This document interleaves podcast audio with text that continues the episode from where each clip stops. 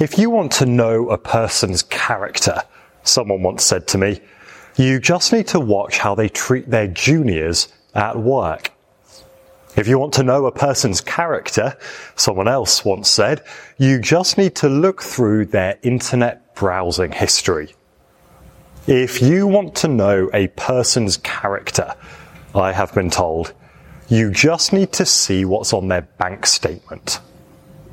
I've heard dozens of pieces of wisdom like that over the years. What they have in common is that they speak to the small and often secret ways in which our attitudes towards big things are revealed. And there are few things bigger than these three topics of money, sex, and power. They are unavoidable realities to life as we live it. They are infused into our relationships and our society and our culture. Used well, used rightly as God intended, they are good things. Good for us, good for our neighbors, good for the world. Used badly, used wrongly, not as God intended, they can cause great harm. It's why the Bible has quite a lot to say about them, implicitly and explicitly. I don't think I need to take the time to argue how relevant these aspects of life are. They are things that our contemporary culture is grappling with, finding problems with how we seem to be doing things now and seeking better ways in which we could do things in the future. Here is my contention then. Here is what I hope we will gain from this little series. I hope we'll see that God's wisdom in the Bible, shaped by the gospel, gives us principles to apply which are good and life giving. Now, let me say just something about how this will work. Uh, believe it or not, I used to assist with a marriage preparation course that we run here at All Souls. And once I was asked to lead the session on money and finances. At the end of the course, we had a Q&A time, and one person in particular was disappointed with what I'd said, because they felt that I'd been too vague. They wanted clear answers to specific questions. Should we have a joint bank account? How much should we spend on one another? How much should we spend on ourselves? I suggested that they reflected on the Bible and on the marriage vows that they were preparing to say. All that I am, I give to you. All that I have, I share with you. I suggested they could apply godly wisdom for their own circumstances from there. This proved a further disappointment, such that this person's feedback form read, the session on money and finances should have been led by someone more intuitively appropriate. Well, whether I was unintuitively appropriate or intuitively inappropriate, I will never know, but I am resolved here to take a similar approach to what I did then. This is not a time to be prescriptive necessarily. I'm not wanting to draw up a list of do's and don'ts, not wanting us to form some rules or checklists for guarding our hearts with regards to money, sex, and power. Instead, I hope that we'll come away with some principles for us to apply. I hope we'll see the intentions of God and the character of God revealed in the Word of God about these things. And today, money. Uh, we're in Deuteronomy chapter 8. Uh, and we've got two principles to draw from it, two principles to guide our attitudes towards money and wealth. And I suggest if we've got these two principles in place, then much of the rest of the Bible's teaching around money comes into clearer focus. The first principle is that of ownership ownership. Uh, we're diving into the deep end of Deuteronomy. Uh, so here, very briefly, is the story so far. Uh, the people of Israel had been in slavery in Egypt. Through the Exodus, they were delivered out of slavery. In their rebellion, they had spent 40 years wandering in the wilderness. And now, in His grace, the Lord is about to deliver them into the promised land. And Moses gets up to speak and tells them what they need to know as they go into the land of promise. And so we pick it up in Deuteronomy 8 and verse 1. Be careful to follow every command I'm giving you today so that you may live and increase and may enter and possess the land that the Lord promised on oath to your ancestors. It's hard to guess the atmosphere among God's people at that time. Perhaps for me, the closest I've come to that was just before earning my first ever paycheck. I'd had some wilderness years as a student where my residency fees were higher than my student loan and my overdraft could only grow so big.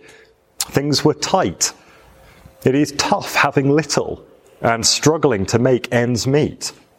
So it was with a genuine sense of expectation as well as relief when I knew that paycheck was going to land into my bank account. Well, that's trivial compared to where God's people were in the time of Deuteronomy. They'd been slaves, brutally oppressed and kept in forced labor. And then for four decades, they lived in a wilderness, surviving literally day by day. In human terms, they were hopeless. They were utterly dependent. So hear it in the words of Moses from verse 2. Remember how the Lord your God led you all the way in the wilderness these 40 years to humble and test you in order to know what was in your heart, whether or not you would keep his commands. He humbled you, causing you to hunger and then feeding you with manna, which neither you nor your ancestors had known, to teach you that man does not live on bread alone, but on every word that comes from the mouth of the Lord. Lost and wandering, they'd been led by the Lord. Needy and hungry, they had been fed by the Lord. Manna, this strange heavenly food that the Lord had provided for them to eat each day, it showed them that they were dependent on God as the provider of all things. And the lesson was about more than just food. Man does not live on bread alone, but on every word that comes from the mouth of the Lord. There's something worse than having nothing. It's life without God, without His Word, without His saving action. So their dependence physically was discipline for them spiritually. It showed them their need for God and His Word and ultimately His salvation. This time of discipline was preparation because things were about to change for the people. They were on the verge of possessing land for the first time. They'd soon be able to build houses, not for their Egyptian slave owners to dwell in, but for them themselves to occupy. They would soon be able to work their own land and expect to reap their own harvest. They'd soon expect to enjoy the fruits of their labor for themselves. And I wonder for you, what do you think? Good news? Suffering finished? Satisfaction beginning? The end of trouble? The beginning of the good life? Well, yes, those troubles would be coming to an end. But here's where Deuteronomy chapter 8 is so provocative, where it so challenges our attitudes. From the Lord's perspective, spiritually speaking, the promised land was a dangerous place. After 400 years of slavery and 40 years in the wilderness, you might think lesson learned, discipline done. But the Lord says, be careful. Verse 11, be careful. See it from God's perspective for a moment. Which situation do you think is better for their spiritual life? To live in absolute dependence on God, relying on Him to protect and preserve and sustain them, and to depend day by day on the food He gives them, or to have their own supply of food and clothing, their own safety in their own houses and cities with walls and fortifications. Where would that leave them spiritually? And for us here today in contemporary London, it's a question we must ask ourselves too.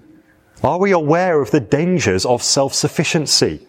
Do we trust so much in ourselves, in our jobs, in our salaries, in our mortgages, our insurance plans, our pensions? Do we recognize that everything we have, everything we work for, is first and foremost a gracious gift from God? Do we think that we are the rightful owner of our money or our possessions? Or do we recognize that God is the ultimate owner? Moses saw the danger the people were in in his day.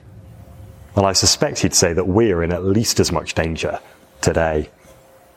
He saw that before they began this new stage of their working life, they needed to learn some lessons about the ownership of God over all things. So Moses says in verse 10, When you have eaten and are satisfied, praise the Lord your God for the good land he has given you. The expectation is that when the people of God get busy with their work, they run the risk of forgetting that God is God and they are not. They need to be reminded again and again to resist the temptation towards self-sufficiency and instead to depend on the Lord and on His work on their behalf. So he tells them to look back. Look back to what the Lord had done among them while they were wandering in the wilderness. Look back to how he had fed them and sustained them while they had no land to work to produce crops to eat. He gave them manna from heaven each morning, in verse 3. He kept their clothes from wearing out and their feet from getting sore, in verse 4. He looked after them. He provided for them. In fact, he goes further. He even calls this a test. Did you notice that? When we talk about God humbling us and testing us, we tend to think of bad things happening to us. Maybe it's, you know, I got sick. God really humbled me there. Or I had a difficult time at work. God was really testing me there. Here, and often elsewhere in the Bible, it's actually the other way around. God provided for me what I could not provide for myself. He really humbled me there. God fed me when I could not feed myself. He really tested me there. The lesson here is not in the tests of faith we, uh, tests of faith we face in the challenges of life. The test of faith here is whether we will give God the glory when everything seems to be going well with us. I think of that old cliche. Imagine if today you had only what you thanked God for yesterday. It's a cliche, but it's a challenging question to ask. For me, I'd have nowhere to live, no food to eat, no family or friends around me, and I could go on. I think that I've got what I deserve because I've worked hard. I've earned the comfort that I enjoy. I think the credit is mine. And I wonder if you're the same. Remember the Lord, Moses says, do you feel the challenge of what he's saying here? Do you sense the danger that we're in?